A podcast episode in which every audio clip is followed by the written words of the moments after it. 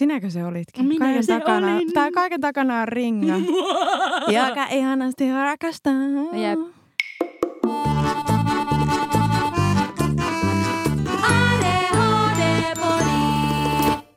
No hei, se on Ringa tässä hei. No hei, se on Fredrika tässä hei. Miksi muuten aina sanottiin lapsena puhelimeen sillä lailla, että Ringa tässä hei? No koska vissiin sitten soittaja tietää, kuka hitto siellä on. Ai niin, koska ei. Vastattiinko teilläkin sukunimellä? Vähän riippu. Sitten ihmiset kyllä sekoitti aina mut ja mun sisko, mutta sehän se vasta hauskaa oli. Mutta sehän johtuu siis tosissaan siitä, kun ei ollut noita näyttöjä, jossa lukee sitä, kun me olemme niin, lankapuhelin pu- sukupolvea. Niin, ollaankin. Muistatko vieläkin puhelinnumeroita? En, mutta lama-ajan. Sen muistan. Tuo oli muuten vale. Kaikki, jotka mut tuntee, niin tietää, että mulla on sairas numeromuisti. Aika hillitöntä. Mäkin haluan sun numeromuistia. Onko siitä ollut hyötyä sulle ikinä? Missään? No siis nyt, kun tähän aiheeseen päästiin, niin työssä ja opiskelussa.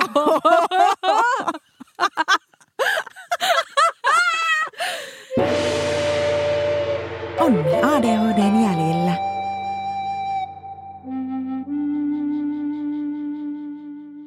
A D H D-henkilöitä toimii monenlaisissa tehtävissä yhteiskunnan kaikilla tasoilla. Monille heistä sopii työ, joka on vaihtelevaa, projektiluontoista ja luovaa. Käytännön läheisyyttä ja ongelmanratkaisutaitoja vaativissa toimenkuvissa A D H D-henkilö pääsee hyödyntämään luontaisia vahvuuksiaan. A D H D voi haitata opintoja tai työelämää esimerkiksi tehtävien kasautumisen, uupumusalttiuden tai alisuoriutumisen muodossa. Tutkimusten mukaan A D H D-henkilöt ovat vähemmän korkeakoulutettuja kuin muu väestö ja todennäköisempiä vaihtamaan alaa tyystin. A D H D-henkilöillä saattaa olla haasteita auktoriteettien hyväksymisessä. Kenties tästä syystä yrittäjyys onkin heidän keskuudessaan muuta väestöä yleisempää. Riittävän vaihteleva työ sekä omat ja ympäristön kanssa järjestetyt tukitoimet auttavat A D H D-oireiden hallintaan. Yksilölliset järjestelyt voivat taata A D H D-henkilön tasavertaisen suoriutumisen työ- tai opiskeluympäristössä. Lisää tietoa aiheesta saat A D H D-liiton sivuilta tai tutustumalla käypähoitosuosituksiin. Numeromuistista vielä sen verran, että uskokaa tai älkää, tämä esittävän taiteen vapaa-taiteilija on ollut matematiikkapainotteisella yläasteella. Mitä ihmettä? Joo, Onko kyllä. se ollut sulla siis niin kuin hyvä ja toimiva ja vahva ja antoisa ja siis nautinnollinen aine? Emme, nyt meni, nautinnollisuus meni kyllä nyt vähän liian pitkälle, mutta helppoa se kyllä oli. Ootko ollut kielellisesti lahjakas? No. Hirveetä nyt alkaa kehumaan ittiä tähän heti jaksoon alkuun. Nyt yritän vähän, mä yritän hahmottaa vaan, että missä sä oot hyvää. No en mieti, että no hyvää ja hyvää, mutta siis ammatikseni teen äänitöitä ja luulen, että aika paljon saan töitä myös sen takia, koska mä oon aika hyvä imitoimaan, mulla on hyvä korvakuulo, mm. opin eri kieliä ja aksentteja ja se on nimenomaan se mun vahvuus mun työnteossa. Eli kai minä oon jotenkin kielellisesti lahjakas ja se kulkee kai sen musikaalisuuden kanssa jotenkin, mutta niin, sä oot myös musikaalisesti lahjakas. Hei oikeasti, nyt tää jakso meni jo ihan pilalle. Ringa, me puhutaan työstä ja opiskelusta ja mä vaan koitan saada susta jotakin tietoa irti ja tätä jaksoa eteenpäin, koska sulla on siis niin monipuolinen tausta. No meikä on kaikki puolin niin mahtavat, mitä vaan olisin voinut tehdä, mutta tähän päädyin. No niin, anna joku lista, mitä kaikkea on tähän päädyin. Eli sulla on ongelmia. Lahja, ääninäyttelijä. No siis joo, me on koulutukseltani sirkusartisti ja musiikkiteatterin ammattilainen, eli muusikko A M K. Ja tällä hetkellä on loppusuorallaan maisteriopinnoissa musiikkitieteen parissa. Noniin. Ja työt sitten menee sillä lailla vähän sitä sun tätä enimmäkseen sitä, että minne niinkö mieli vie ja mitä satun keksimään. Aika paljon nykysirkuksen parissa, teattereissa, musikaaleissa, duppailen, teen mainoksia, sitten valmennan kilpaurheilua ja teen koreografioita ja ohjailen ja tämmöistä. No mitäs nuo omat tommoset bändiprojektit, podcast-projektit? No sellaisiakin saattaa olla muutama. Mun kaveri joskus heitti, että mun pitäisi tehdä omaa tota, yritystä, että pistää vihdoin ja viimein vähintään joku toiminimi, koska uskokaa tai älkää, minä olen pystynyt tekemään tätä kaikkea ilman sitä, että minä olen edes pistänyt vielä yritystä pystyyn. Mutta sen Miten? nimi voisi olla Ringa Puuhastelee. Puuha Ringa. Puuhamuikelsson. Hashtag Puuhamuikelsson.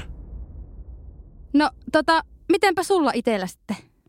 Ai niin kuin minun tuota, ammatti tuota, bingo, ei kun... Niin, ammattibingo, koska Onnihan sanoi tuossa, että A D H D-henkilöitä toimii monenlaisissa tehtävissä yhteiskunnan kaikilla tasoilla. Wow, Sherlock, Onni, hitto, mikä oivallus. Se on muuten ihan totta, koska siis A D H D:hän ei kerro siitä mitään, että millaisen koulutustason ihminen, ihminen hankkii tai millaiseen asemaan voi päätyä, josko myöskin siis tiedetään, että esimerkiksi työttömyyttä ja matalaa koulutustasoa on A D H D:n piirissä paljon. Tuota, mutta mullahan siis on, mä oon opiskellut, musta piti tulla ihan alun perin kengittäjä. Mulla Oho. oli semmoinen hyvin, hyvin vahva vaihe. Onko se eri asia kuin suutari? On. Herranjestaan. Liittyykö se hevosiin? Kyllä. Oikeasti? Kyllä se liittyy. Musta no piti niin. tulla hevosen kengittäjä. Hei, kato, se oli mun sellainen to go. Sanoi. Joo. Pääsin kyllä kengittämään, mutta se koulu jäi kesken. Ja sit mulla on sen jälkeen, tuota, mä oon tehnyt liikunnan ja terveyden ja hyvinvoinnin parissa töitä. Mä oon siis ohjannut kiipeilyä ja joogaa. Se on mun ensimmäinen siis ihan official ammatti on joogaohjaaja. Silleen kymmenen vuotta sitten, kun se oli vielä niin kuin hyvin lapsen kengissä Suomessa. Ja sitähän mä tein siis monta vuotta. Se oli mun pisimpään säilynyt sivutoiminenkin työ. Ja sitten mulla on sen jälkeen vaateala artesaani. Ja mä tein sen jälkeen yrittäjänä töitä. Mä oon kyllä kattonut sen yrittäjäkortin ja se on silleen tällä tota... Näillä spekseillä oli aika intensiiviset kolme vuotta, että kiitos vaan mun kirjanpitäjälle Hannalle vielä tänäkin päivänä kaikesta siitä, siitä mitä teit vuokseni, kun milloin soitin itkien ja milloin soitin itkien. Vaan tuota, joo, eli, eli mulla oli siis semmoinenkin vaihe maailmassa. Ja nyt sitten mulla on tuota keskeytyneet hieroja opinnot sitäkin tehdä jonkun aikaa. Ja sitten tässä itse asiassa on tänä keväänä hakenut opiskelemaan kätilöksi. Hei, kerropa, onko se korkeakoulua vai toista astetta? Se on korkeakoulu. Kätilö on korke- se on mun ensimmäinen korkeakoulu, mihin mä edes uskallan silleen hakea, että mulla on edes jonkunlainen kokemus siitä, että mä saatan päästä. Ja tää on ihan tosissaan sitä myötä, että mulla on diagnoosi, mulla on ö, oikea hoito, lääkitys ja kuntoutus. Eli tää ei ole aikaisemmin siis ollut mulle mahdollista, koska mulla on niin heikot lukiopaperit, että mä en ole päässyt niillä mihinkään. No kun tätä minä tässä just ajattelin, että jos A D H D-henkilöt on vähemmän korkeakoulutettuja kuin muu väestö, niin mistä se niin johtuu? Mutta siellä ei varmaan ole aika hyvä elävä esimerkki, että jos sitä haluaa kokeilla ne kaksisataaviisikymmentäkolme ammattia ennen kuin päätyy johonkin, niin ei välttämättä kerkeä edes sinne niin seuraavalle asteelle sitten. Niin, niillä lukiopapereilla on ollut silloin kymmenen vuotta sitten aika paljonkin väliä. Että nykyisin kuitenkin A M K-valintakokeeseen voi mennä ilman niitä lukiopapereita. Niin se on siis tasavertaistanut sitä hakua ihan tosi paljon, koska mun lukioaika on ollut sellaista, että mulla ei ollut silloin mitään mahdollisuuksia saada siis niin hyviä lukiopapereita, joilla mä olisin päässyt edes pääsykoen vaiheisiin monissa tapauksissa. Eli ikään kuin, niin kuin ne haasteet, mitä mulla on ollut A D H D:n kanssa jo silloin ilman, että mä oon tiennyt ja mä en ole saanut siihen siis sitä tukea ja esimerkiksi lääkitystä, niin mä en ole selvinnyt siis lukuaineissa, koska mulle siis vaikka matematiikka on ollut haaste, kielellinen hahmotus on ollut haaste ja ylipäätäänsä tavoitteellinen koulu. Kouluopiskelu on ollut vaikeaa. Sitten ne paperit on ollut semmoinen kunnon haamu. Niin silleen on ollut helpompi päästä toiselle asteelle ja ammattiopintoihin, niin siksi mulla on myöskin sieltä enemmän opiskelutaustaa. Onni, saataisiko tähän väliin sitten semmoinen ääniefekti Suomen koulutusjärjestelmälle? Pikkutaputukset. Hienosti. Kiitos, kiitos. Joo, tämä jakso olikin tässä. Hyvin meni, mutta menkää. No joo, mutta jos nyt ihan vakavasti vielä, niin tota, millä tavalla siis sitten niin ylipäätään lähdit testailemaan näitä eri ammatteja? Että miten sinä valitsit sen mielenkiinnon kohteen, että mihin sinä nyt niin uhkarohkeana heittäydyt? Vai oliko se sellaista ai, nimenomaan bingoa tai tikaheittoa, että katsotaan ai, minne tärppää? Se on ollut sitä bingoa nimenomaan. Se on, siis tässä pääsi niin impulsiivisuus kyllä hyvään käyttöön. Että mä oon aina vähän mennyt sen mukaan, että mikä milloinkin on kiinnostanut. Ja sitten siis muun muassa sinne tuota, vaatealan opintoihin mä päädyin niin jälkihaussa vaan silleen, että hei toi vaikuttaa kivalta, mä päähän sinne. Ja sitten mä yhtäkkiä opiskelenkin heti seuraavana maanantaina jossain, mistä mä en ole ennen kuullutkaan. Eli se on ollut siis ihan puhasta sattuman kauppaa ja mä oon mennyt kyllä aivan tuuriviirinä paikasta toiseen. Ai, ai, minä, ai minä oot mennyt. Onni, saisiko uusiksi vielä tuon äskeisen? Mä oon mennyt kyllä aivan tuuriviilin, tuuriviilin, tuuriviilinä paikasta toiseen. Aivan. No tuota, kuinka paljon tää tuuriviileys on värittänyt sun opintoja ja työelämää noin muuten?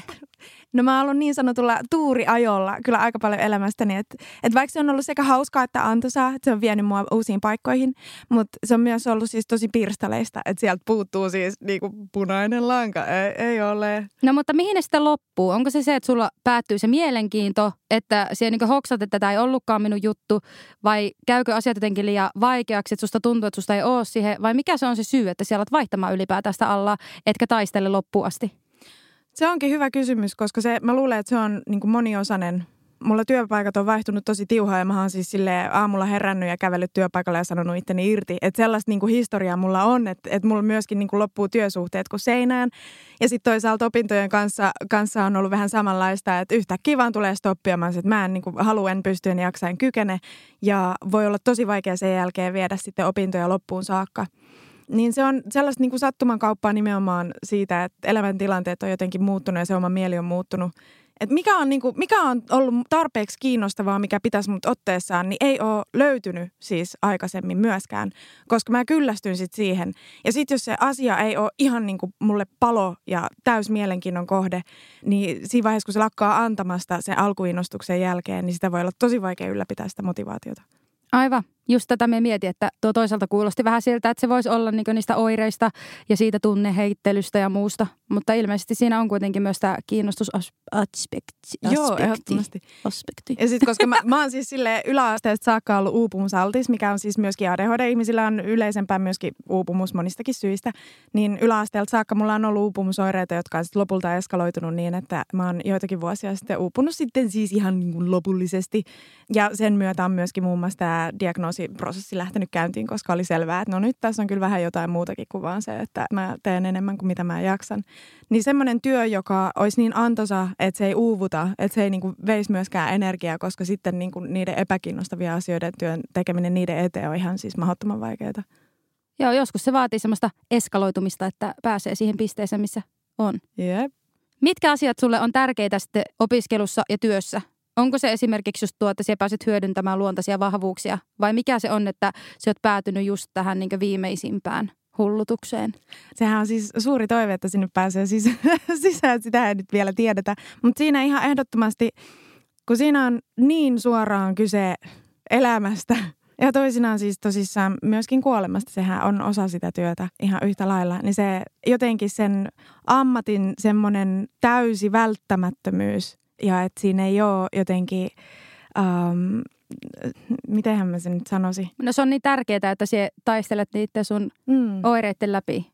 Niin, sepä. Siis että totta kai ne opinnot tulee olemaan haastavat monillakin tavoilla, mutta itsessään se työ on niin sitouttavaa tai että se työ on niin kiinnostava, että se on ihan tosissaan. Mä oon siis, mulla on ollut sellainen ilo, että mä oon ollut synnytyksessä mukana. En suinkaan siis omassani, niin kuin itseni syntymässä, vaan, vaan mä oon siis, mä oon siis saanut olla synnytyksessä mukana.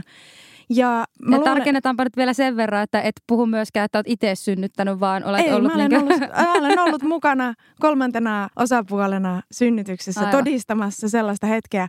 Ja se teki muhun niin syvän vaikutuksen, että miten, miten läsnä hetkessä se ensinnäkin on. Ja vaikka se saattaisi kestää kauankin, mutta siinä silti jotenkin ei ole mitään muuta vaihtoehtoa kuin olla paikalla ja olla skarppina ja reagoida koko ajan läsnä olevaan hetkeen. Välillä pitää tehdä nopeita päätöksiä ja mennä hyvinkin semmoisella intuitiivisella otteella, että mitä seuraavaksi tapahtuu, mitä tässä on. Että ei ole mitään muuta vaihtoehtoa kuin olla siinä paikalla. Se on jotain, mitä mä koen, että hyvin harvassa työssä mä oon kokenut ihan täysin. Voisiko tästä nyt rivien välistä lukea, että sä oot hieman semmoinen on-off-ihminen? Miten niin mulla on A D H D? En olisi arvannut. No en kyllä itsekään ainakaan tämä äskeisen perusteella, että itselläkin on kolmesta tutkintoyritystä. Ei muuten itse... Hei, no niin, nyt tulee tämmöinen niin kuin yllättävä fakta. Ringa Aflatuni ei ole koskaan aloittanut koulua, jota ei olisi myös lopettanut. Oho, pienet sille, oh. pienet sille. Mutta tästä johtuu se, että kolmas tutkinto tulossa. Joo. Pari kansanopistoakin käväsin tuossa pyörähtämässä. Sekin vielä, koska se ei ole itsestään selvästi kaikille A D H D:lle helppoa. Siis, että mulla on kaksi keskeytynyttä tutkintoa ja sitten lukio ja yksi ammattikoulu, jotka mä oon saanut finaaliin saakka. Eli että myöskin niin kun opintojen keskeytymisen alttius on tyypillistä A D H D:lle, niin se, että sulla kuitenkin on tehty kolme aloitettua ja ne on kaikki viety loppuun saakka. Tai siis viimeinen viedään no, tuossa pari. Sitten kun tämä jakso tulee ulos, niin meikä on maisteri Aflatuni! Sanomaan maisteriksi. Sanomaan maisteriksi, baby. Kuiskaa sitä mun korvaa. Hashtag sano mua maisteriksi. No mutta hei, tästä nyt päästään sitten siihen, että älkää nyt oikeasti luulko, että minusta olisi johonkin tässä elämässä, koska totuus on kuitenkin se, että kuka nyt ei pärjäisi sellaisilla aloilla, joissa saa hyödyntää niitä omia niin sanottuja vahvuuksia. Ja oikeastaan ehkä sekin, että minä en ole ikinä ajatellut, tai se mikä mua on ehkä edesauttanut tätä minun etenemistä työ- ja opiskeluuralla on se, että mua ei oikeastaan koskaan kiinnostanut, onko minä niissä hyvä.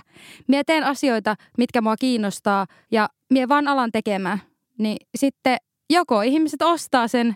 Se on vähän niin kuin sama, että ei se ole tyhmä, joka pyytää, vaan se, joka niin kuin lähtee siihen. Vai mikä nyt, no kyllä te tiedätte, mitä sanotaan, mie tarkoitan. Mutta tämä on vähän sama juttu, että mie vaan tarjoan itteni semmoisena kuin mie olen. Ja mie joko pääsen kouluun tai työpaikkaan sillä, tai sitten en. Ja sitä kautta kehitys on väistämätöntä. Mm. Niin mie luulen, että sen takia mä oon pystynyt tekemään näitä. Ja mie oon koko ajan luovinut semmoisten alojen parissa, jotka mua kiinnostaa. Ja näähän on luovia ammatteja. Siis ihan oikeasti. Mun kouluura on ollut sitä, että mie vähän tuota niin, niin tuolla kontaktiimproille lattioilla ja treenaan täysiä kahdeksan tuntia päivässä. Oli se sitten laulua tai sirkusta tai mitä vaan. Toki tuolla yliopiston puolella on joutunut muutama esseenkin kirjoittaa, että sillä lailla kyllä joo. Ja onneksi mulla on tämä, että mie nautin ihan hirveästi kirjoittamisesta. No mie kirjoitan myös niitä bändin biisejä ja tuolla lailla, että nää, niin kuin, mie oon vaan niin hyvin löytänyt ne alat, mitkä minua oikeasti kiinnostaa. Ja sen takia mä oon pystynyt etenemään näillä. Minä ymmärrän, että jos jollakin ihmisellä ei ole niin selvät mielenkiinnon kohteet tai sitten ei pysty niitä omia oireita kääntämään just voitoksi samalla tavalla, että kun minä olen nimenomaan fyysisesti, motorisesti todella levoton ja mua auttaa justiinsa nämä asiat, mitä minä teen, että mulle maksetaan siitä, että minä hoidan mun A D H D:tä, niin onhan tämä nyt ihan oikeasti niin kuin, ei morjes. Ai mikä hienoa. Hyvin pelatut kortit. Kyllä, ja sit sä oot vielä tosissaan luovalla alalla, niin se on melkein niin kuin lähes tulkoon A D H D-klisee. Niin, siis meikähän on, siis me on kävelevä A D H D-klisee. Oi, ai. Hei, minä alan tuota esittelemään itteni no, tuolla Ringa, lailla. A D H D-klisee. Se minä olen. Kaltainen niin, peppi pitkä tossu. Sitä nimittäin sanotaan, että A D H D-ihmisille sopisi luovat alat hyvin. Mm. Um, tai siis se on semmoinen klisee, jota Kyllä. viljellään. Niin mitäs mieltä sä tästä oot? Joo, minä uskon tähän, mutta minä uskon myös siihen, että luova ala voi olla mikä tahansa. Koska kenties eniten minä olen joutunut käyttämään minun luovuutta yliopisto-opinnoissa, mm, tutkijan roolissa. Eli just siinä, että miten minä pystyn luovimaan ne opinnot läpi sillä tavalla, että minä oikeasti pärjään siellä ja että miten minä saan siitä kaiken irti, niin sehän vaatii kaikista eniten luovuutta. Miten minä luon tämän tutkija-ammatin sellaiseksi, että mulla pysyy mielenkiinto. Et eihän se ole, kun minä lähden sirkukseen tai teatteriin tai musiikin pariin, niin silloinhan minä A... ammattikentällä teen, mitä joku toinen sanoo, ellen ole ohjaajana, tai B, teen jotain teknisiä suorituksia, jotka pitää tehdä tietyllä tavalla. Toki sitten on myös tulkinnalliset, taiteelliset asiat. Mutta loppupeleissä tutkija-ammatissa minä ehkä koen, että siellä niinku sitä luovuutta voi hyödyntää ainakin eniten. Että sillä tavalla pystyy erottumaan muista tutkijoista tai löytämään semmoisia ammattikuvia, mitä ei välttämättä oikeasti ole. Ja kehittämään sillä tavalla myös ammattikuvan itselleen, mikä sopii. Ja minä uskon, että tämä näyttäytyy siis kaikkialla muuallakin kuin luovilla aloilla. Että tämä on ehkä vähän sillä tavalla väärin tulkittu asia, että sun pitäisi olla suoranaisesti esiintyvä taiteilija. Hmm. Vaan se voi olla, että sinä voit käyttää sitä siinä matemaatikon työssä. Onpa nyt kyllä tosi kliseitä ääripäitä myös tässä mulla heittona, mutta just ihan samalla tavalla se voi olla siellä niin kuin missä tahansa paperitehtaalla, hoitoalalla, roskakuskina, ihan missä tahansa. Se on vaan niin kuin itsestä kiinni, että miten sinä teet omasta ammatista niin kiinnostavaa, että sieltä sitä tehdä. Ja se niin, vaatii aina. Luovuutta. Niin, että luovuus ei ole niin kapea, miten me ehkä ajatellaan, että sen pitäisi olla musiikkia tai esittävää taidetta tai kuvataiteita tai jotain, vaan että se nimenomaan koskettaa kaikkia elämän osa-alueita. Kyllä, sitä voi tuoda niin kuin mihin tahansa. Että Jep. ei kaikista ei tarvitse tulla näyttelijöitä. Niin totta. Monesti tuntuukin siltä, että ne julkisuuden henkilöt, jotka on tulleet ulos A D H D-kaapista, niin ne on näyttelijöitä tai muita luovan alan tekijöitä, kuten esimerkiksi siis Emma Watson tai Will Smith, Justin Timberlake tai mun henkilökohtainen favoriitti eli Melanie Brown, Mel B. Jep. Mutta toisaalta, kuinka paljon on ylipäätään tiedossa jotain muita julkisuuden henkilöitä? No ehkä poliitikot. Poliitikkoja, no minä en tiedä siitä alasta mitään, mutta mulla on semmoinen mielikuva, että joku poliitikko avautui vasta omasta A D H D:stä. Mutta sillä tavalla, että ei esimerkiksi ole kauhean paljon tunnettuja lääkäreitä. Mutta toisaalta esimerkiksi Einsteinilla, eikö sillä nyt ollut A D H D:tä, ainakin no, epäiltiin. No ainakin huhutaan, että, joo. Niin, huhutaan. Että kyllä se sillä lailla on sitten niin kuin muuallakin. Mutta se varmaan on vaan se, että koska itsessään luovat alat ja urheilu, josta puhuttiin myös ensimmäisessä jaksossa, niin nämä on sellaisia aloja, joissa se näkyy niin selvästi, koska siellä käytät nimenomaan sun A D H D-ominaisuuksia näissä ammateissa. Että se, jos minä menen duppaamaan lasten piirrettyjä, jostain kummasta syystä musta tuntuu, että mulle aika usein annetaan sellaisia hahmoja, jotka puhuu suhteellisen nopeasti ja silleen, että minä pystyn to- käyttämään sitä mun nopeaa reagointikykyä esimerkiksi niiden tekemisessä. Niin tota, se on niinku suoraan vaan kääntää sitä omaa A D H D:tä siihen ammattiin. Mikäpä se siinä. Miten siis myöskin A D H D:n kohdalla usein sanotaan, että semmoiset ammattialat tai työt, jotka palkitsee nopeasti tai on esimerkiksi fyysisiä tai pystyy tekemään käsillä jotain, että sen tuloksen näkee jotenkin heti tai aika pian, niin mitä sä tästä ajattelet? Sulla on kuitenkin esimerkiksi myös sirkusartistin koulutus, joka on fyysistä.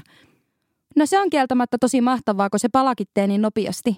Koska jos mie opin jonkun tempun, niin mie on heti sille yes. Ja siinä kaikki, mikä edistää minun sirkusnumeroita, niin ne on just nimenomaan tätä, että ne palkitsee välittömästi.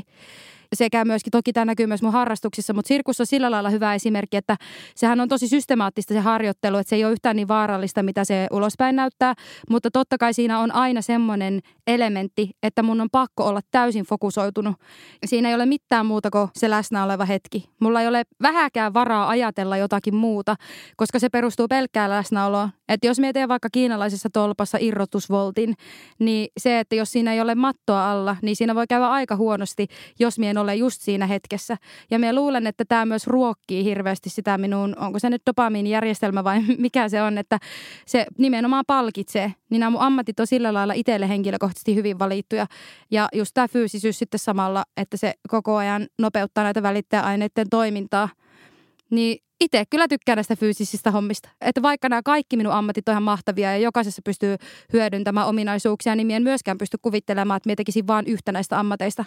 Ja voi myös toki olla, että mulle on sitä niin lapsesta asti sanottu, että ahaha, Ringa kahdeksasta neljään töihin kuule, että onpas tää päiviä nähty. Niin totta kai se voi myös olla, että minä olen kertonut itselle semmoista tarinaa sitten sen takia, että ulkopuolelta sitä on mulle määritelty niin paljon. Mutta vielä minä todistan teidät kaikki vääräksi. Odottakaa vain konttorirotta aflatuni tulossa. kaksi piste nolla. Mm. Hei Ringa, paljastapa, kuinka monta samanaikaista projektia tai sivutyötä tai tota, tekeillä olevaa asiaa sulla on yhtä aikaa meneillään? Ja seuraava kysymys. Mie vastaisin sulle, jos mie pystyisin laskemaan tälleen niin nopeasti. On pidempiä ja lyhempiä prokkiksia, mutta sanotaanko näin, että yleensä on jokaiseen mun ammattiin liittyen vähintään yksi juttu meneillään. Miten siis, kun sullehan siis selvästi sopii se, että sun työ on vaihtelevaa ja sitähän siis edesauttaa se, että sulla on useampi eri ammatti. Joo. Ja se, että sulla on projektiluontoisia töitä. Toiset on pidempiä ja toiset on lyhyempiä, mutta niillä on niin kuin alku ja loppu. Ja sitten tietyt asiat ikään kuin toistuu säännöllisesti. Niin onko niin, että koska sun viikot on ilmeisesti hyvin erilaisia toisistaan ja kuukaudet erilaisia toisistaan, niin se on sulle myöskin tärkeää siis työssä jaksamisen ja siitä kiinnostumisen kannalta? No, et enpäs itse osannut paremmin tiivistää. Ja saanko minä toi jotenkin, saanko minä lainata tätä kohtaa podcastista kaikissa minun työhaastatteluissa? Paitsi itse asiassa sekin on muuten aika hauska juttu, että vaikka mulla ei tota yrittäjästatusta olekaan, niin emme kyllä ihan hirveästi muista myöskään, että koska me on ollut työhaastatteluissa. Minä en niin kuin tiedä edes, miten minä minun työt saan, koska minä vaan aina jotenkin ajaudun näihin hommiin. Ne voi olla sellaista, että minä vaan soitan, että hei, te kuulemma tarvitte tällaista ja tällaista tyyppiä. Tai sitten minä itse kehitän, että hei, olisipa siisti tehdä tommonen homma. Ja sitten minä kerään siihen sopivan porukan ja työllistää sitten sitä kautta myös ystäviä ja näin poispäin. Että sillä yrittäjähenkisyyttä kyllä löytyy ja se voi johtua tästä auktoriteettiasiasta, mihin tuolla jakson alussa Onni viittaili, että auktoriteettien hyväksymisessä voi olla haasteita. No en nyt ehkä ihan suoraan tunnusta, kyllä minä olen aika kuuliainen ja näin, mutta mieluummin sitten kuitenkin vähintään tekee semmoista, no hei, tää on ö, chiki chiki chiki wow, wow, homma karkasi käsistä. Mutta siis työympäristö on kaikista tärkein. Työ- ja opiskeluympäristö, erityisesti niin kuin tällä ammattikentällä se, että kenen kanssa sä teet töitä, niin on paljon merkittävämpää kuin se, että mitä tekee.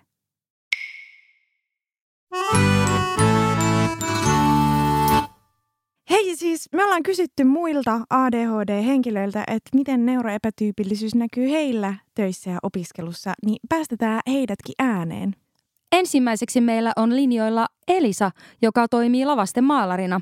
Mulla kiinnostaisi ihan todella paljon, että miksi Elisa on valinnut tämmöisen alan. Mä oon hakeutunut alalle, missä on paljon vaihtelua. Mikään päivä ei ole samanlainen ja koko ajan saa oppia uutta.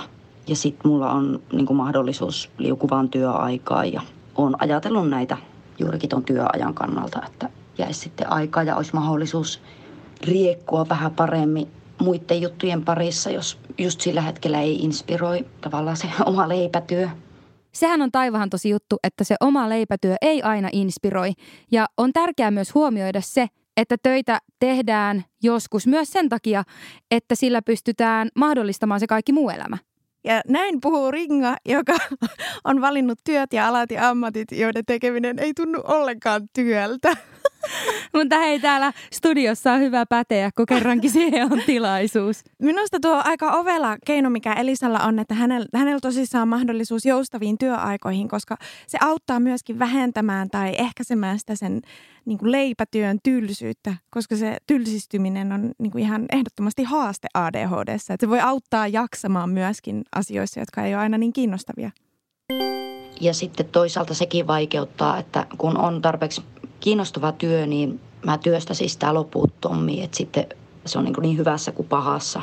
On vaikea päästä monesti irti sitten siitä ja päättää, että milloin se on valmis. Terve vain ystävämme Hyperfokus. Just kanssa lähettää vanhan kunnon Hyperfokus. Terkkuja täältä studiosta. Mulla on semmoinen viharakkaussuhde siihen kyllä. Mites sulla? Tähän kohtaan täsmentäisin, että hyperfokus tarkoittaa tosissaan ylikeskittymisen tilaa, mieletöntä flow-kokemusta. Uskomatonta monen tunnin tuubia. Joo, se on mullekin ihan tuttu juttu. Töissä, kun on joku mielenkiintoinen projekti, niin mä, mä teen ihan kauheata tahtia ja sit mä en näe enkä kuule muuta. Ei ole kelloa eikä ole aikaa, enkä mä muista syyä, enkä käydä vessassa. Ja tota, siitä on pomokin sanonut joskus, että voisit vähän hidastaa tuota tahtia, kun hänellä ei enää ole hommaa. Mutta sitten se on myös kääntöpuolena, että sit, kun ei ole hommaa, niin se on todella vaikeaa olla töissä ja keksiä tai pyöritellä peukaloita, niin ne päivät on äärettömän pitkiä ja se menee semmoiseen kaiken näköiseen härväämiseen. Mulle henkilökohtaisesti, jos töissä on hidas päivä, se on melkein ihan sama, mikä työ tai duuni se on mulle ollut, niin jos siellä ei tapahdu mitään tai on jotenkin hiljasta ja hidasta, niin se on aivan kamalaa. Se päivä ei lopu ikinä. Me on kanssa ihan samanlainen, että mieluummin tehdään työt tehokkaasti ja nopeasti ja lähdetään sitten kotiin tekemään kaikkea muuta hauskaa tai mihin ikinä kukakin lähtee, mutta mieluummin näin kuin se, että lorvitaan ja tehdään hittaalla tempolla. Ja vaikeuttaa vielä se, että, että kun se ajan käyttö ja aikataulut on tosi vaikeita itselle, niin vaikka mulla on liukuva työaika, niin on tietenkin se tuntimäärä, mikä mun täytyy tehdä. Ja sitten toisina kuukausina ja viikkoina mua kuljettaa semmoiset asiat, mitä tekee mieli tehdä. Ja on tosi vaikea välillä asennoitua siihen, että kun ei vaan voi tehdä sitä, mitä sillä hetkellä niin kun tuntuu, että olisi tarve. Onko tämä vähän niin kuin sitä yrittäjähenkisyyttä, että haluaa itse päättää, että mitä tekee ja koska? Mä luulen, että tämä on yksi syy, miksi yrittäjyys sopii A D H D:ssä hyvin, koska se menee vähän aikaa ajoin, että mikä kiinnostaa eniten. Ja sen ei tosissaan tarvitse olla välttämättä sitä yrittäjyyttä suoranaisesti. Se on enemmän ehkä tällainen projektiluontoiset työt. Mulle itsellekin sopii semmoinen, että no niin, prokkis, keskitytään tähän täysillä, tämä kiinnostaa just nyt. Että semmoinen niin kuin pitempiaikainen suunnittelu voi olla tosissaan aika haasteellista. Meitähän on moneen junaan, niin kuin me ollaan siis aikaisemmin jo puhuttukin, että kaikki A D H D:t ei tee taiteen ja kulttuurin alalla töitä. Kuunnellaanpa siis seuraavaksi Villeä. Hän on kolmekymppinen lääkäri. Alun perin mun piti hakeutua amikseen tai muulle sellaiselle alalle, johon ei joudu opiskelemaan pitkään, mutta lopulta päädyin kuitenkin seuraamaan aitoa kiinnostustani ja hain lääkikseen.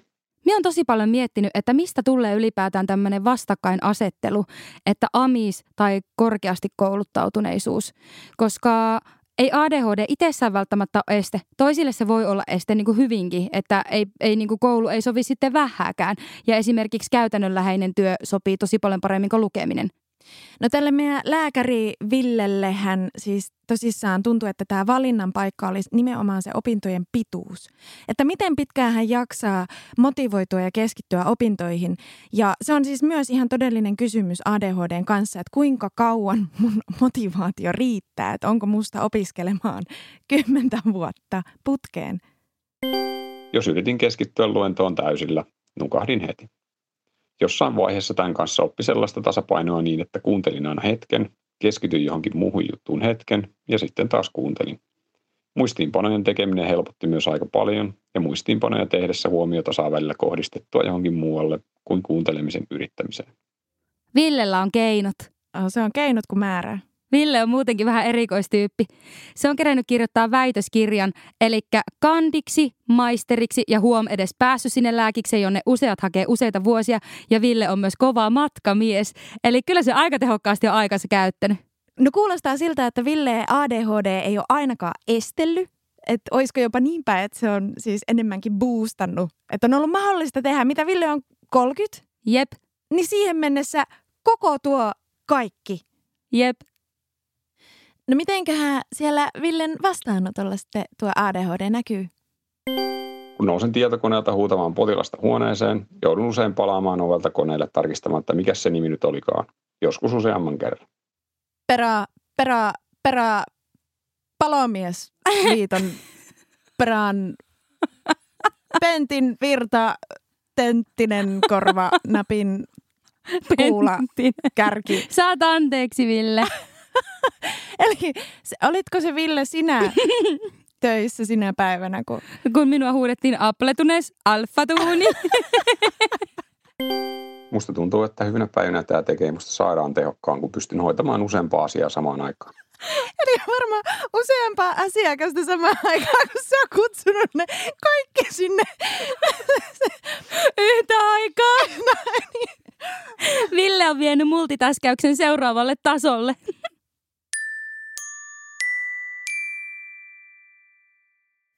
Seuraavana äänessä on Sonia, joka on tehnyt töitä niin ravintolan, kaupan kuin palvelunkin alalla ja kausiluontoisten töiden lomassa matkustellut toisinaan pitkiä aikoja, eli tehnyt kovaa töitä ja ottanut kovaa höllää. Lapsen saamisen jälkeen Sonia on sitten taas kokenut, että nämä aikaisemmat alat ei olekaan ehkä enää niitä ihan omimpia. Mitäs nyt? Onnekseni öö, korona havahdutti minut hakemaan alalle, mistä minä olen haaveillut tosi pitkään, oikeastaan aina.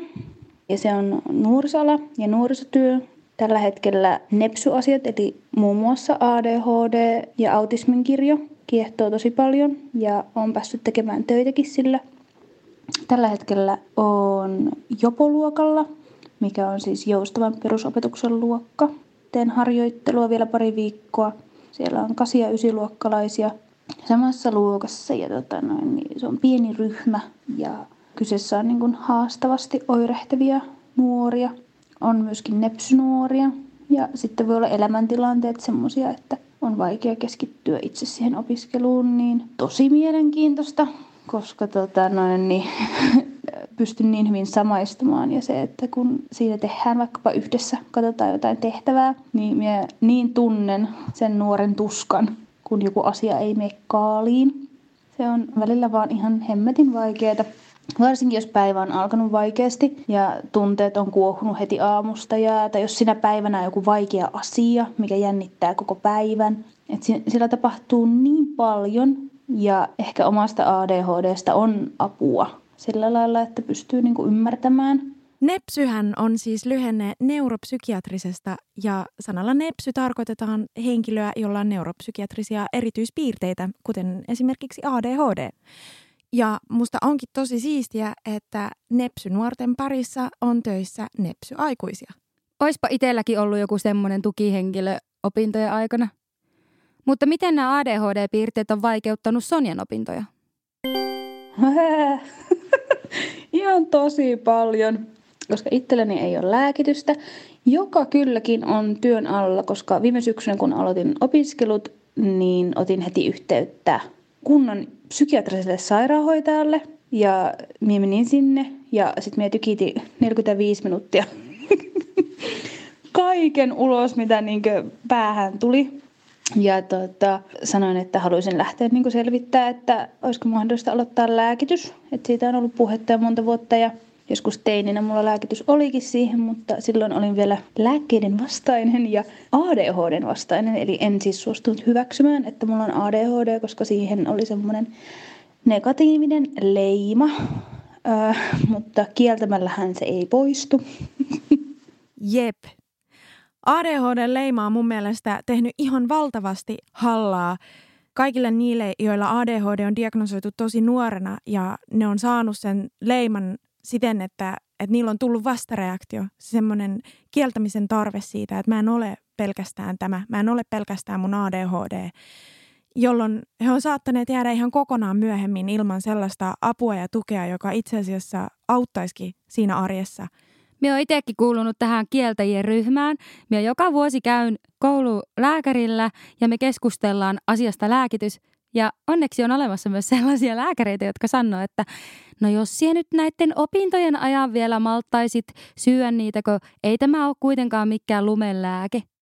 Niin, että sillä on ihan vaikutus sulla siihen, että sun opinnot on jonkun verran jouhevampia sen avulla. No aivan ehdottomasti on. Kaikilla se ei tietenkään samalla tavalla vaikuta, mutta joillakin vaikuttaa. Tärkein kuitenkin on se, että sitä ei kieltäisi sitä A D H D:tä, että oli se keino mikä tahansa, että millä sitä sitten hoitaapi. No mitäpä tästä ajattelee Henkka?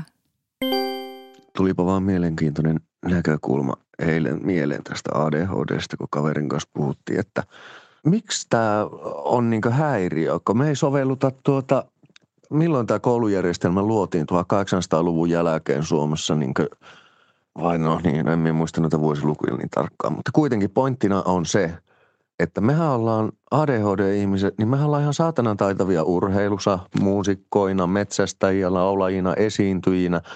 Öö, missä vaiheessa se koulusysteemi sitten päätettiin tehdä niiden öö, rauhallisten ja semmoisten ihmisten mukaan? Miten, miksi me ei ajatella toisinpäin, että niillä on häiriö, kun ne ei pysty tämmöiseen luovaan ajatteluun ja luovaan tekemiseen yhtä hyvin kuin me? Minun on yksi semmoinen kaveri, joka vastustaa tavallaan tuota A D H D-diagnoosia ja lääkitystä, niin hän heitti tämmöistä ajatusta kehiin ja itse oli vaan sillä, että helvetti, en paljon ajatellut tuota, että meitsikinhän on ollut saatana niin monensa asiassa niin paljon parempi kuin tuota ne rauhalliset ja tuota silti meikä on se joku häiriöinen. Niin, aika hauska juttu on se, että moni A D H D saattaa myös olla rauhallinen. Ja sitten ihan normityyppi voipi olla luova. Mutta oikeasti minä kyllä olen Henkan kanssa tosi samoilla linjoilla ja minä ymmärrän sitä. Se tuntuu välillä tosi vaikealta, koska itse on siellä A D H D-lokerossa. Joskin minä toivoisin, että tämä yhteiskunta pelaisi enemmän sillä lailla, että se huomioisi kaiken tyyppisiä ihmisiä. Olisiko se sitten jossakin semmoisessa vaiheessa kääntynyt toisinpäin, kun se villi metsästäjäluonne ei enää palvelu samalla tavalla, niin ne alkoi jäädä vähemmistöksi ja sitten enemmistön mukaan alettiin muokkailemaan sitä koulumaailmaa semmoiseksi, mikä se nykypäivänä on. Niin, silleen maanviljelyksestä teollisuuteen. Nehän on niinku maailman tylsimpiä hommia siis siinä mielessä, että ei se kyllä kovin stimuloi välttämättä. Niin, ja sitten kun se on mennyt koko ajan enempi siihen järjellä ajattelun suuntaan, että ennemmin se oli se selviytyminen, mikä oli merkittävää, joka on hyvin fyysistä ja stimuloivaa. Mm. Ja pelkkä ajattelu voi olla sillä tavalla ö, vähemmän stimuloivaa fyysisesti, jonka takia aivot ei toimi niin hyvin. Niin olisiko tällainen, oh, Henkka, tyydyttääkö tämä vastaus sinua? Mutta hei, ö, sulla on homma niin hyvin hanskassa, niin kerropa sitten meille vielä, että miten se vaikeuttaa sinun elämää? No se vaikuttaa sitä, että kun on aina myöhässä ja, aina myöhässä ja viisi asiaa kesken ja tuota, kaikki viime tingassa ja muuta, niin tuota, siinä tulee semmoisia rysäyksiä, että se vähän niin kuin kaikki kertyy eteen ja sitten tuota, tuntuu, että kaikki leviää sitten käsiin, kun sitä on niin paljon sitä saipaa eessä, että sitä ei enää omin, omin pikkukätöisin pysty niin vaan selvittämään. Hieno kielikuva ja mielikuva tämä tota, käsin selvitettävä, levinnyt, edessä oleva. Joo, Henkka, jatkapa siihen tästä sitten vielä. A D H D näkyy silleen, että metsi ei voi tehdä mitään toimistotyötä kasista neljään joka päivä samaa, vaan mulla pitää olla vaihtelevuutta työssä. Ja siksi olen kulttuurialalla työskennellytkin eka teatterilla kymmenen vuotta. Ja sitten kun työsuhteeni päättyi yhteiseen sopimukseen, niin ammatinvalintapsykologilta sain kannustusta, että kyllä sä kuulut kulttuurialalle edelleen ja tuommoinen pohja ja muuta. Niin no, minä päätin sitten näyttää kaikille ja hain yliopistoon ja pääsin sinne eka yrittämällä. Ja olen tosiaan käynyt vaan ammattikoulun aikanaan pohjaksi ja tuota, meikä oli semmoinen häirikköoppilas. Matikka, uskonto ja äikkä meikä oli vahvoja aineita, että niissä kilpailin leikkimielisesti sanottuna luokan nipojen kanssa.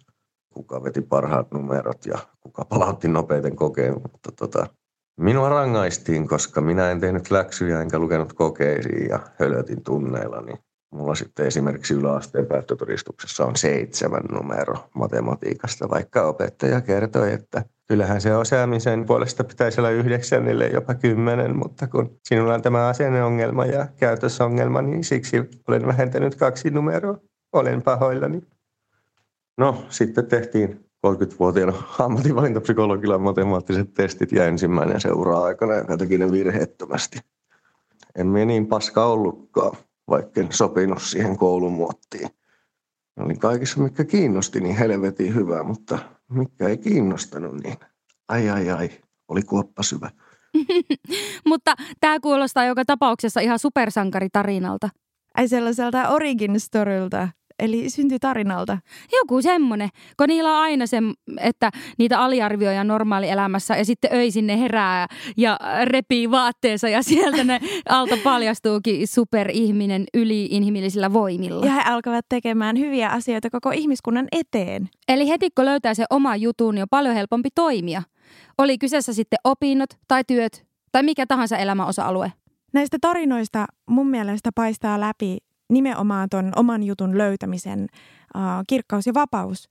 Että miten se voi voimauttaa yksittäistä ihmistä ihan valtavasti, että mä en olekaan jotenkin niin kykenemätön kuin mitä mulle on vaikka sanottu, mitä mun on annettu ymmärtää. Olisi se sitten suoraan sanallistettu tai jotain, minkä vaan niin kuin imee ympäristöstä sanattomana viestintänä. Jo pelkästään meidän rakenteissa se viestintä on aika voimakasta. Jep. Että jokainen meistä etsii elämässä kuitenkin sitä jotain, joka sytyttää meidät. Ja moni käy siinä rinnalla niitä näkymättömiä taisteluita, tiedätkö? Mie sain ihan tosi hyvin kiinni siitä ja mie näen itse siinä sen toisen puolen. Ehkä just sen takia, kun omat alat on semmoisia, mitä on, ja minä olen päätynyt niille just sen takia, että minä olen todennut, että minä en pysty tekemään niitä niin sanottuja normijuttuja. Että minä tavallaan ne rakenteet on ohjannut minua myös siihen toiseen suuntaan. Niin... No, sä oot niinku hylkinyt niitä rakenteita. Niin, meikä sille, että hei, tämä yhteiskunta ja tämä ympäristö ei kelpaa minulle. Minä teen sellaisen kuin minä itse haluan, mutta eihän se silti helppoa ole. Että siis kyllä sä oot ihan mm. asia ytimessä. Tähän sopii semmoinen kliseinen ja klassinen sanonta, että... Pitää tuntea säännöt, jotta voi rikkoa niitä. Ja olisi tosi kiva kuulla, että minkälaisia ajatuksia kuulijoilla on tästä. Pistäkää meille viestiä at A D H D podi Instagramin puolella. Tai sähköpostitse adhdpodi at gmail piste com. Seuraavaan jaksoon. Moro moro! Moikka!